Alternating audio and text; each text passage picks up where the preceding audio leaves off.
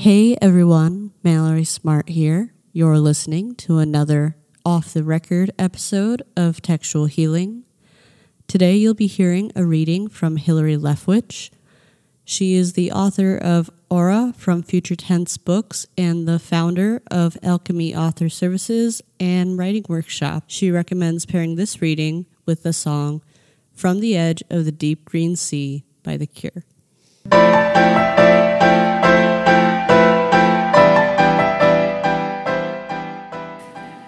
When the plans had been made and the airplane ticket bought, when Seattle becomes a word evoked by a higher power, when the images of a cold ocean and damp sea moss can be spun into a blanket of comfort and hope when unknowingly becoming pregnant throws a choice in your face you are forced to reckon.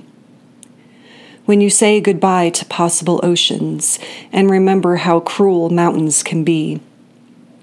While looking down at the two parallel lines in a small window of a pregnancy stick and seeing an ocean within the blue. To consider an unborn child into a child born. To decide between freedom and life the Pacific Ocean's tides impact Earth by shaping it slightly, a few inches. The rise and descent of a mother's labor impacts the dilation of her cervix, leading into childbirth. Each peak and collapse of my contractions remind me of the ocean I likely will never see.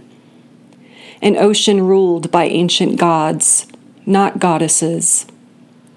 But to me, each rolling wave speaks of womanhood, of motherhood, giving of everything we have within us as the tides push, pulling back our gifts as if to say, Don't give someone all of you when they take everything from you.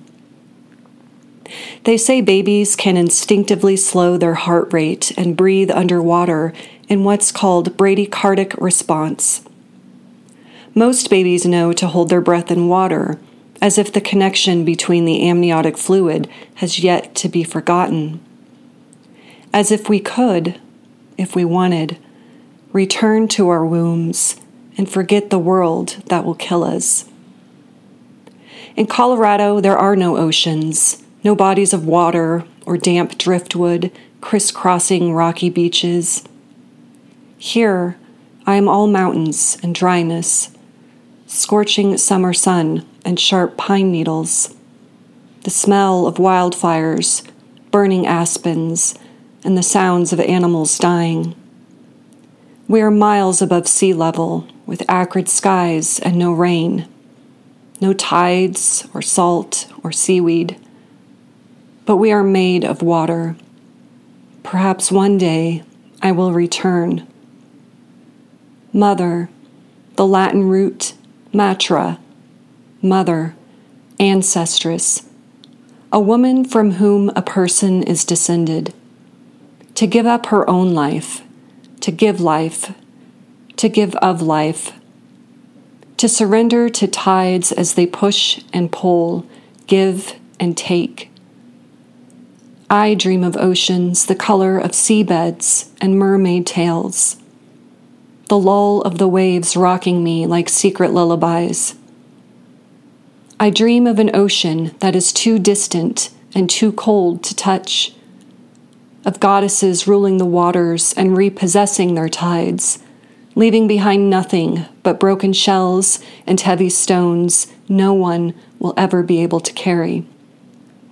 To hear their voices still within the broken waters, as if to say, Slow your heart, hold your breath, and one day you will return to me.